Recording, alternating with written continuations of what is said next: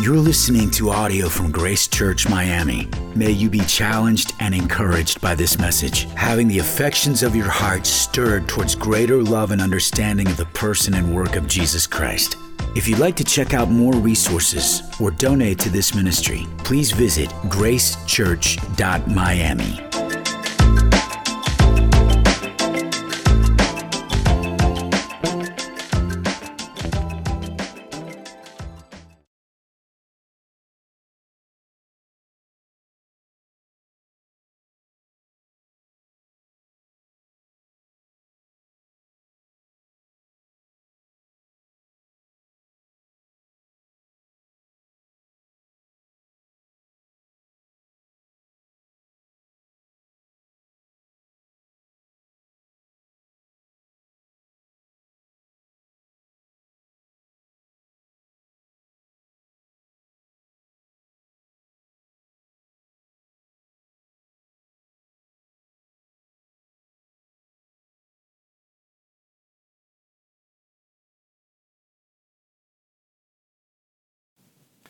Well, now we want to turn our attention to the book of Matthew, Matthew chapter 26. If you're new to Grace Church, this is your first time with us, just so you know, it's our practice to go through the Bible together. We do this because we believe nothing could get better than what God has given us in His Word.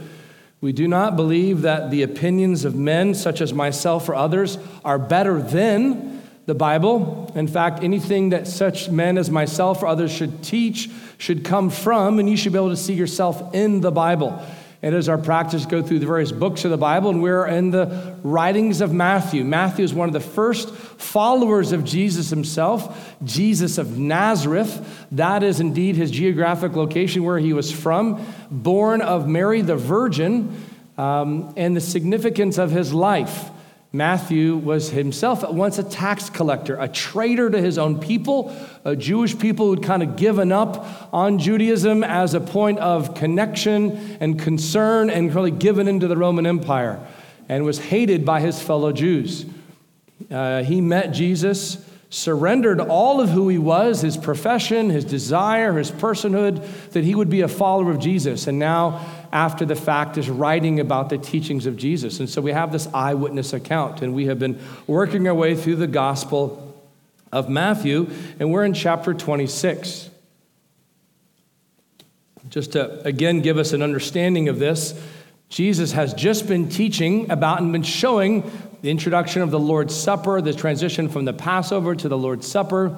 He's been talking about the betrayal of Judas, and that's about to have just come to pass. As we'll see in the, uh, in the uh, verses that we saw last week, we then see him praying in the garden, and even those disciples who pledged their obedience and pledged their commitment to him can't even stay awake with him, let alone be committed by his side, as we saw last week. They fled when Jesus was arrested. And now we come to our text this morning, Matthew 26, verses 57 to 68. I have titled today's message, Blood Lust for Jesus. Blood lust for Jesus. That term bloodlust maybe needs some definition, might be concerning to you what exactly that term means. It means a desire for bloodshed, the desire to kill or to see a person or people killed. We can see this as someone who is driven by bloodlust is essentially someone who is acting in an extremely violent way because their emotions have been aroused by events around them. Tragically, history records how, in times of war, soldiers can get overwhelmed with bloodlust. They can become so desensitized to killing, so overwhelmed with the emotion of what's happening around them, and then personally affected perhaps by fellow soldiers who have died beside them, seemingly unjustly, that they want a sense of vengeance. They want to carry that out, and they just are blinded by their angry emotion and overtake them, and they become executioner no matter the actual incident that they find themselves in. It's also evil individuals in society, even in our own country's history, we've seen people whose consciences have been so seared, like a iron burning flesh, their minds being so turned off to right and wrong, that they want to see people die, no matter how wrong it is. Friends, this morning in our text, we see that's exactly what's happening. We're going to see that the Jewish religious leadership at the time of Jesus' arrest was driven by bloodlust. They were not concerned about the facts, they were not concerned about knowing the truth. They wanted a result no matter what it would cost. And that result was nothing less than the death of Jesus. They wanted one thing no matter what. With that in mind, would you look with me at Matthew chapter 26, starting in verse 57? Then those who had seized Jesus led him to Caiaphas, the high priest, where the scribes and the elders had gathered, and Peter was following him at a distance, as far as the courtyard of the high priest. And going inside, he sat with the guards to see the end. Now, the chief priests and the whole council were seeking false testimony against Jesus that they might put him to death. But they found none. Though many false witnesses came forward, at last two came forward and said, This man said, I am able to destroy the temple of God and to rebuild it in three days. The high priest stood up and said, Have you no answer to make? What is it that these men testify against you? But Jesus remained silent. And the high priest said to him, I adjure you by the living God, tell us if you are the Christ, the Son of God. Jesus said to him, You have said it so. But I tell you, from now on, you will see the Son of Man seated at the right hand of power and coming on the clouds of heaven. Then the priest tore his robes and said, He has uttered blasphemy. What further witnesses do we need? You have now heard his blasphemy. What is your judgment? They answered him, He deserves death. Then they spit in his face and struck him. And some slapped him, saying, Prophesy to us, you Christ. Who is it that struck you? And we'll stop there. What we're seeing in this text is the bloodlust for Jesus. First of all, in verses 57 to 62, we see what is undeniably the perversion of justice. The perversion of justice. Now, it's worth noting here that none of the gospel writers, not Matthew, not Mark, not Luke, not John, none of them record in any one of their accounts all of the details of Jesus' arrest, all of the trials that he went through. And the reason for that is because no one of them was present in all of the places, but it was later told to them and then it was represented to the followers of Christ. It's a complicated story. And you have to understand this. The reason it's complicated is because the competing jurisdiction between the Jewish leaders and their court of officials and the Roman occupying forces who have sort of ultimate authority in the land. Those of you not familiar with history here, this is going back 2,000 years ago. This is in the place of Israel, but Israel is not in charge of Israel. The people of Rome, the occupying citizens of Rome under Nero's reign, they're in charge of the land, and so they have ultimate authority. And so they have Roman leaders in that place, people like Herod, people like Pontius Pilate. So there's a sort of competing problem here because when the Romans conquered a country, they normally allowed as much of the local administration of law to stay in place. Not only was that helpful to them administratively, it also kind of bought them peace with the people. Hey, the Romans aren't that bad. Yet, they never wanted to leave everything to the people because they wanted to make sure if there's any insurrection rising up against the Roman Empire, it would be identified and it would be addressed. Only they could deal with, for example, capital punishment, the right to put people to death.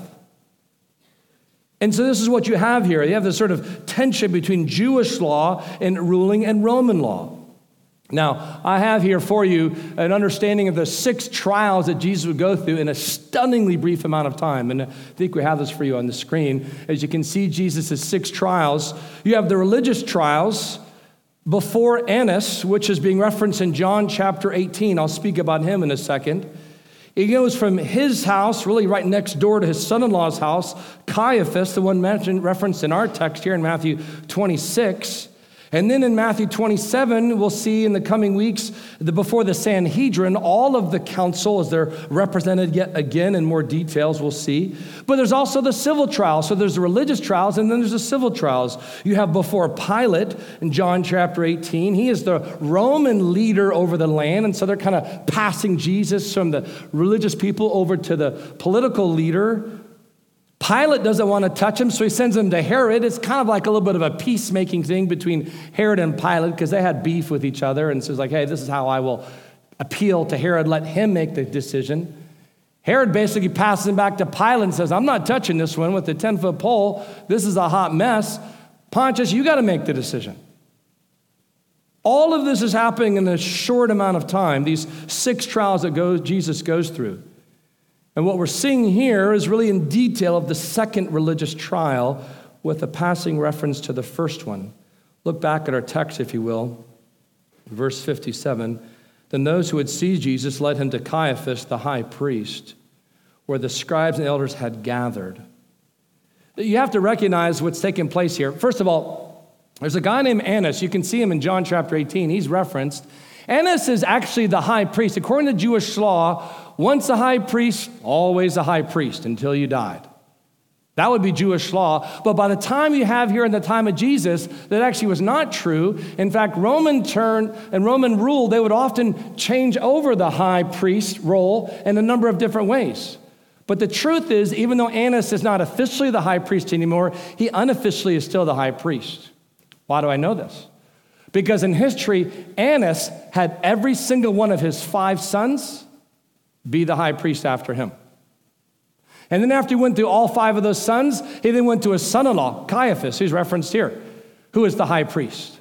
They're basically like figureheads who are kind of representing. In fact, Caiaphas' house here in Israel, in Jerusalem, was a palatial mansion. It would be like just an overwhelming, nice, beautiful estate. In fact, on his property would have been the house of his father in law, Annas. And so Jesus would have been brought first to Annas, and then he's brought to Caiaphas. Just to kind of set the scene for you what this would have been like. He's bound and sent to Caiaphas. But notice what's taking place here. And that's why I've titled this section, The Perversion of Justice.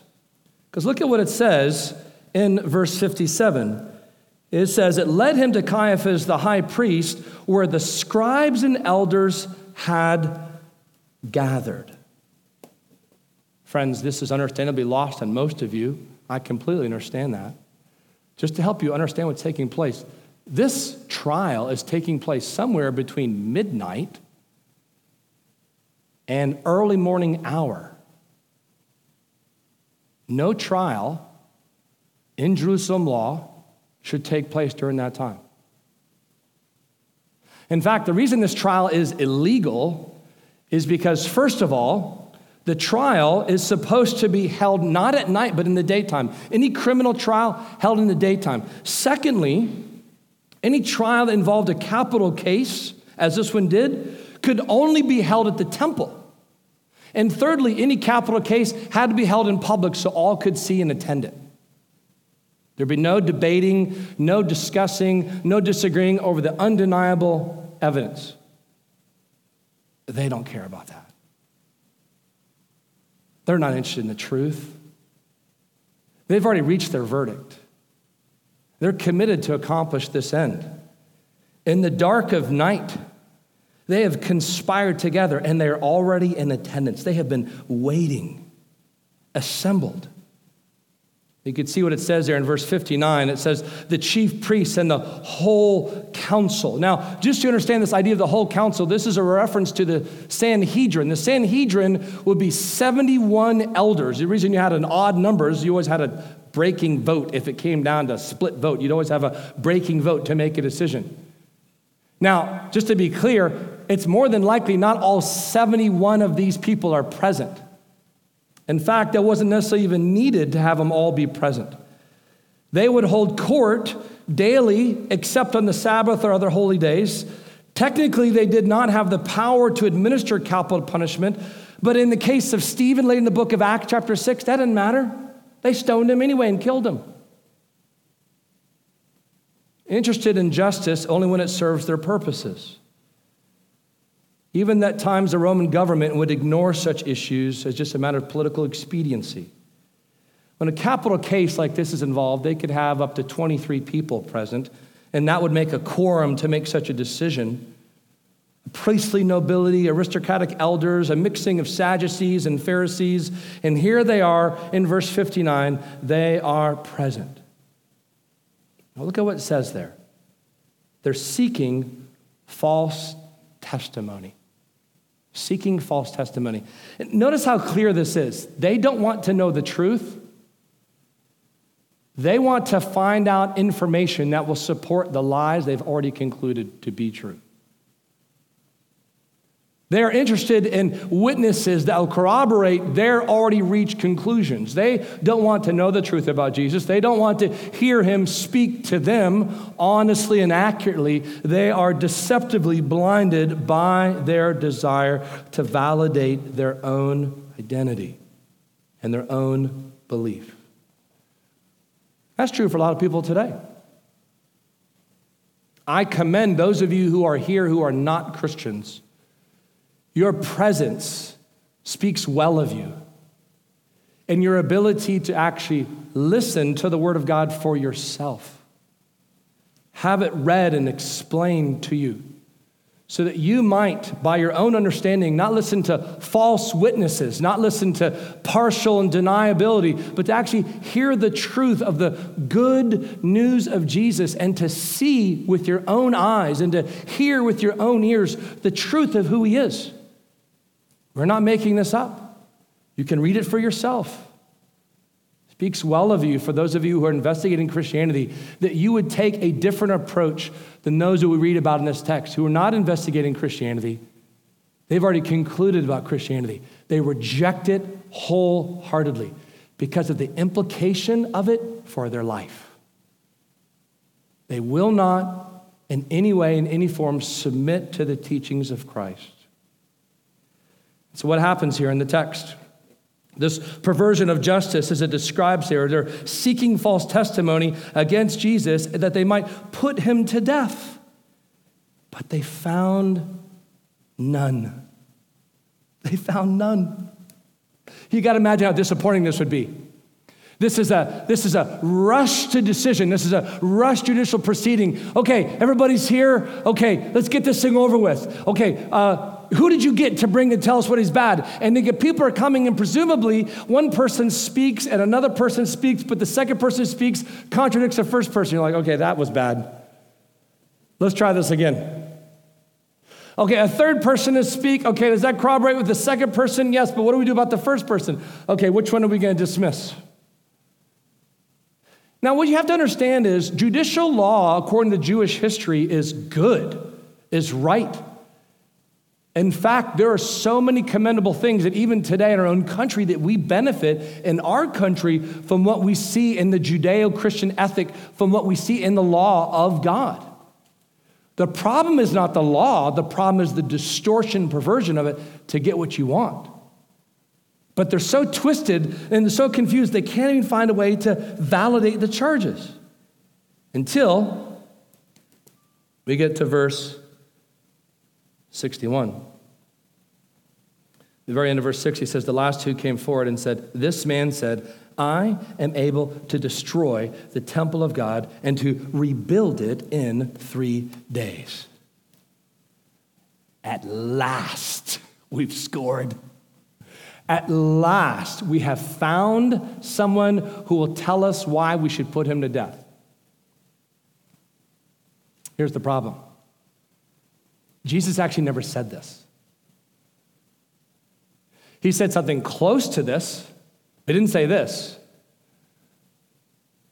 Another example of taking Jesus' words out of context to support a belief that they already want to believe and just kind of use Jesus as somebody who validates their belief. We see this today.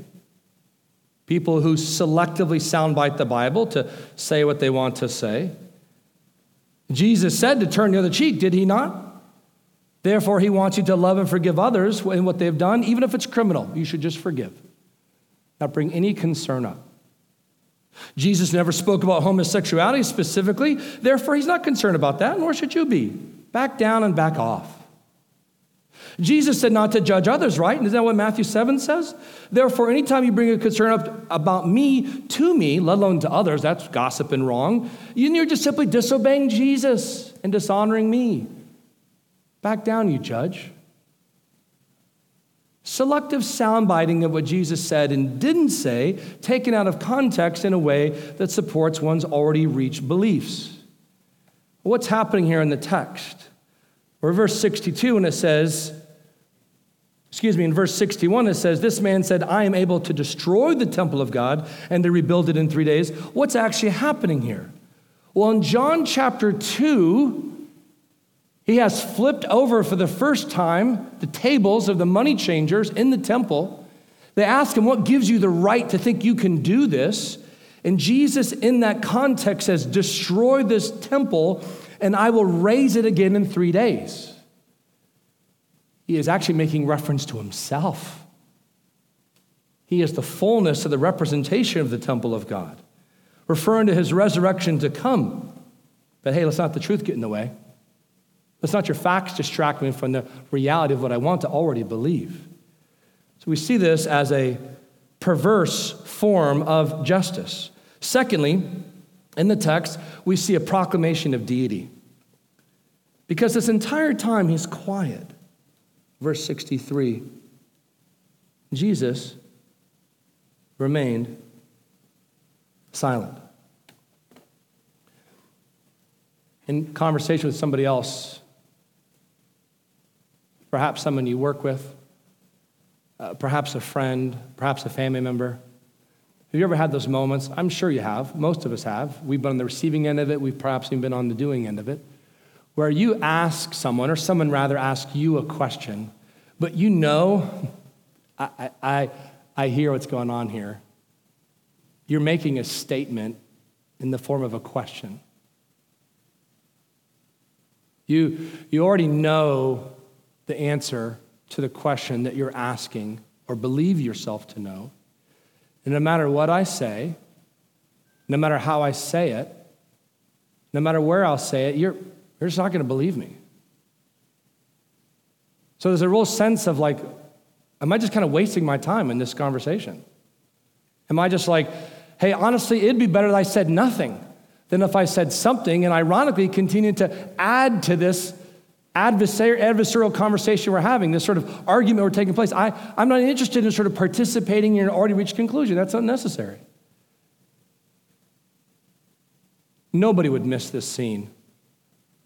It's midnight, the torches are lit, the court is filled with officials that should all be in bed.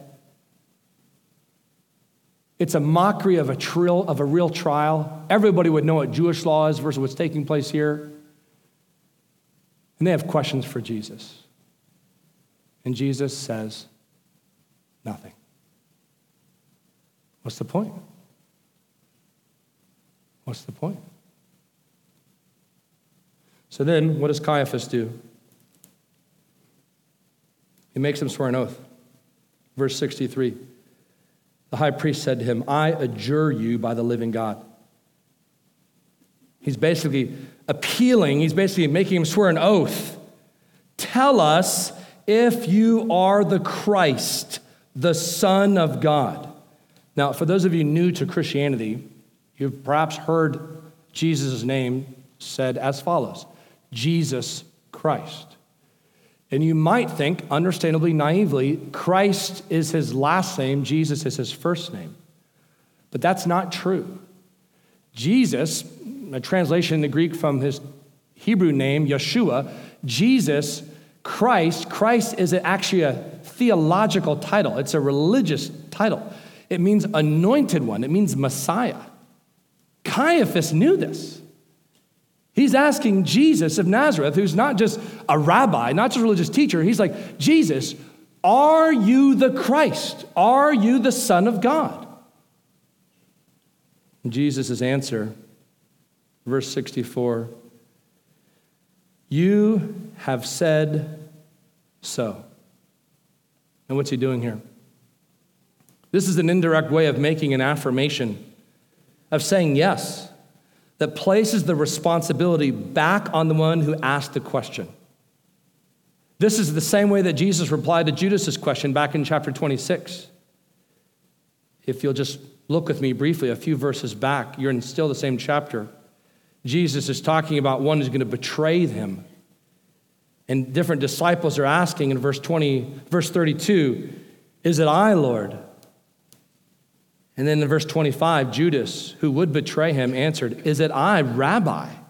We talked about the difference here and how he asked his question. Jesus said to him, You have said so.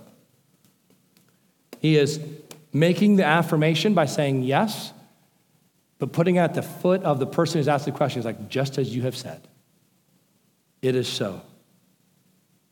But what he does is even something more significant.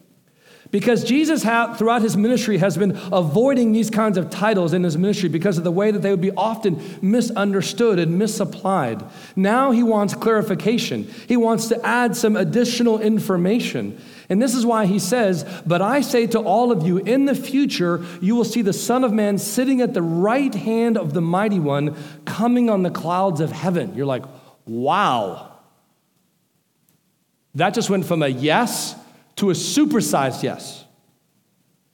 Why? Well, look with me at the screen, and I have these for you. You can see the text. Psalm 110, verse 1, is what Jesus is referencing that the Jewish listener, the Jewish people present would have understood. David says in Psalm 110, verse 1, the Lord says to my Lord, sit at my right hand until I make your enemies your footstool.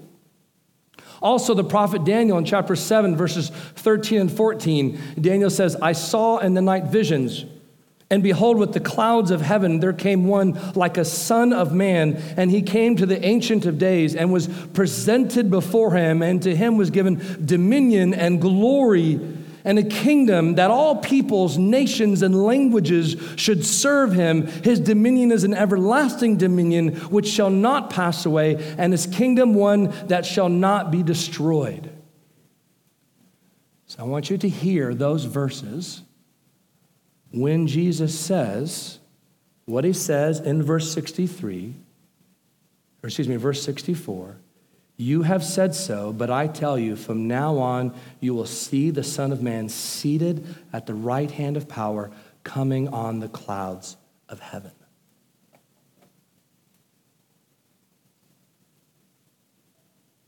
Jesus is basically saying, not only is it so, but you'll be convinced of this in the future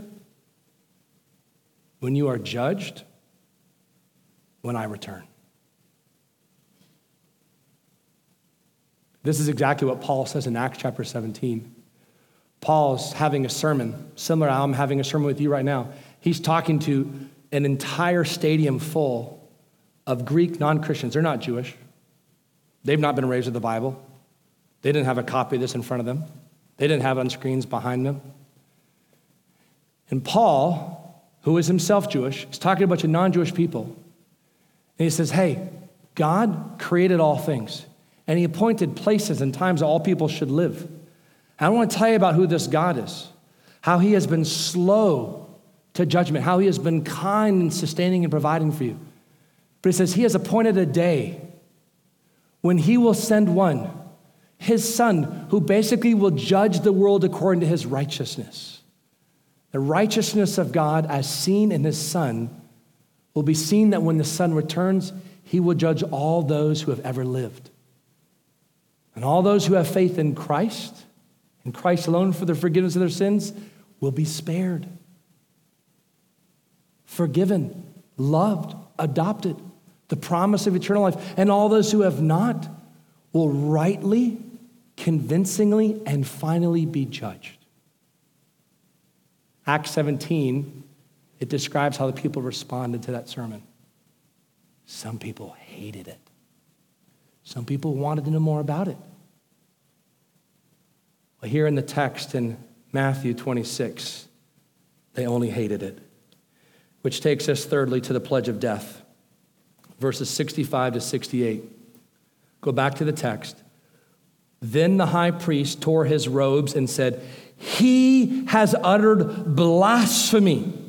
What further witnesses do we need? You have now heard his blasphemy. What is your judgment? They answered, He deserves death. Then they spit in his face, struck him, and some slapped him, saying, Prophesy to us, you Christ. Who is it that struck you? What's happening here in the text, this priest is tearing his clothes. This was something that would be forbidden for a high priest to do. But the Talmud made an exception for the high priest who would witness a blasphemy. But Caiaphas' grief, his concern seemingly for the holiness of God and you're not blaspheming it, was just theatrics. He was just gloating over having found something that he could base his charge against Jesus on. We see this all the time in courtrooms theatrics. People pretending with emotions, anger, grief, fear. They're just trying to manipulate and control the jury that they might believe them. Even this past week, in a well known celebrity trial, such an individual was accused of such theatrics. Whether it's true or not, I'm not here to pass judgment, but simply an illustration of how we're so used to that, it doesn't surprise us. Friends, here in the text, Caiaphas is putting on a display.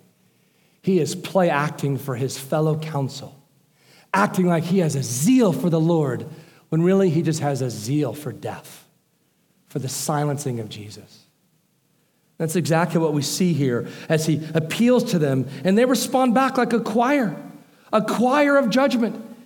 He cries out for a question What further witnesses do we need? You have now heard his blasphemy. What is your judgment? And like an antiphonal choir responding back, they play their part perfectly. He deserves death. How ironic. Those that deserve death call out for the one who does not to die. While the one who's about to die does so so that those who are, deserve death could actually be forgiven and not die, but have everlasting and eternal life. They cry for his death. And in time, exactly what they will get. But then the cruelty begins. The corruption has been seen, now the cruelty begins. The Sanhedrin officials spit in his face, strike him with their fists, mock him. Admittedly, this is difficult to read briefly to you this morning in the midst of many verses, and it potentially pass you by and not touch where it should touch at the nerve of your thinking and the opportunity for your reflection. There is today, appropriately, rightly, a great sense of a desire for justice.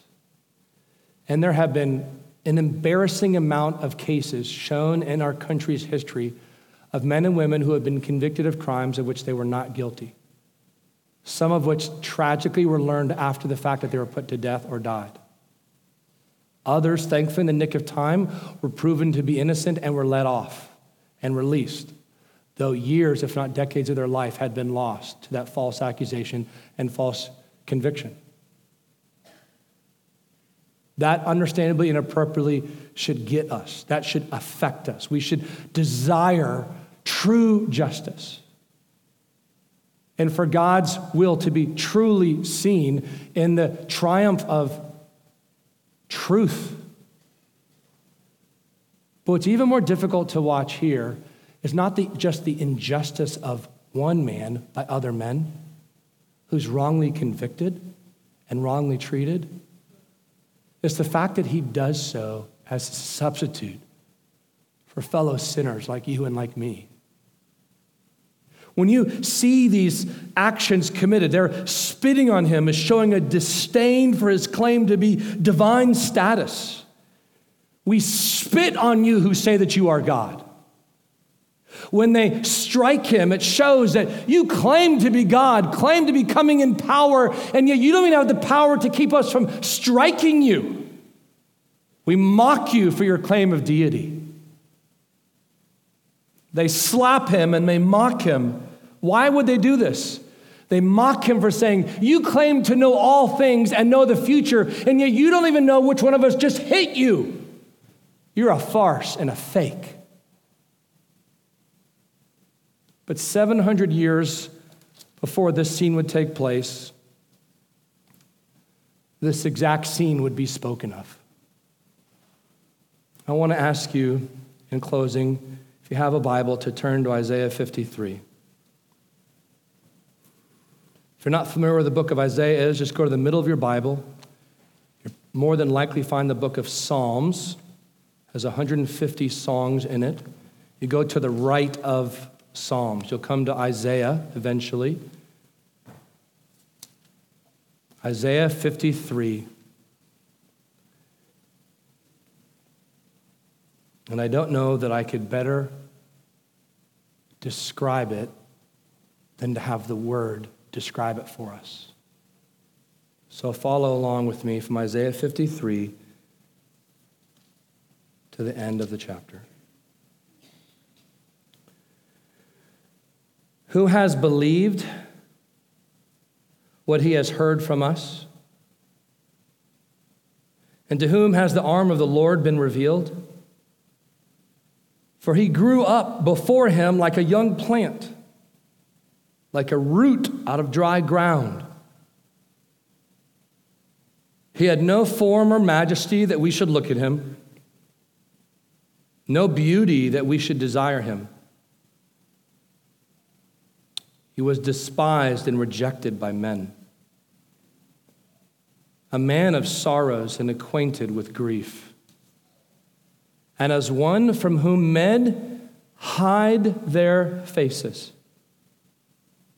He was despised, and we esteemed him not. Surely he has borne our griefs and carried our sorrows, yet we esteemed him stricken smitten by God, and afflicted. But he was pierced for our transgressions, he was crushed for our iniquities. Upon him was the chastisement that brought us peace.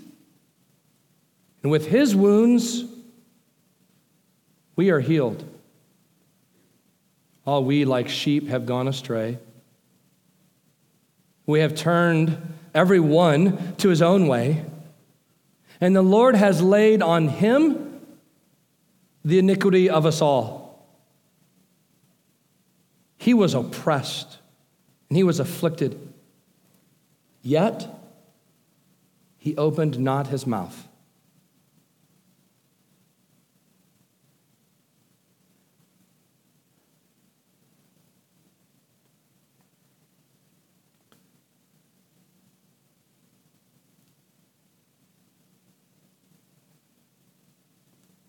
Like a lamb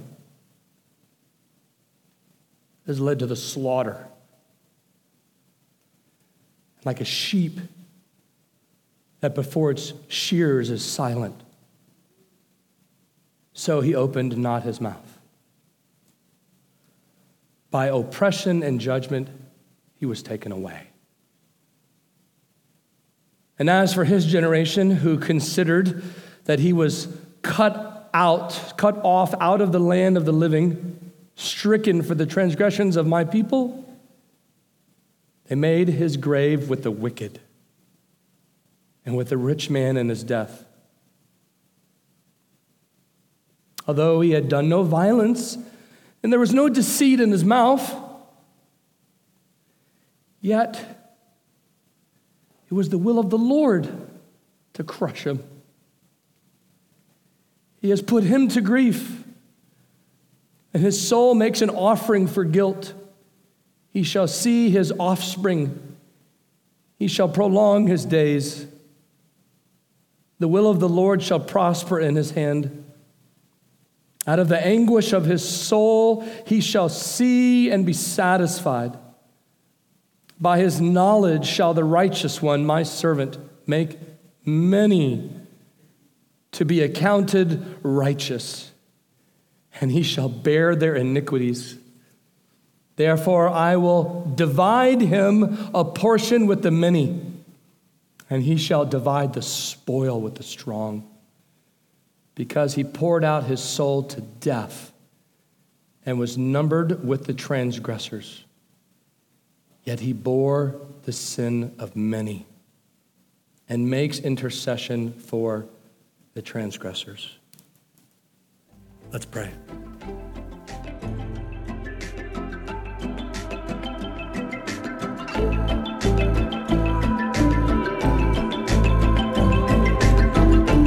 Thank you for listening to audio from Grace Church Miami. May God draw you nearer to Him through His Word. If you'd like to check out more resources or donate to this ministry, please visit gracechurch.miami.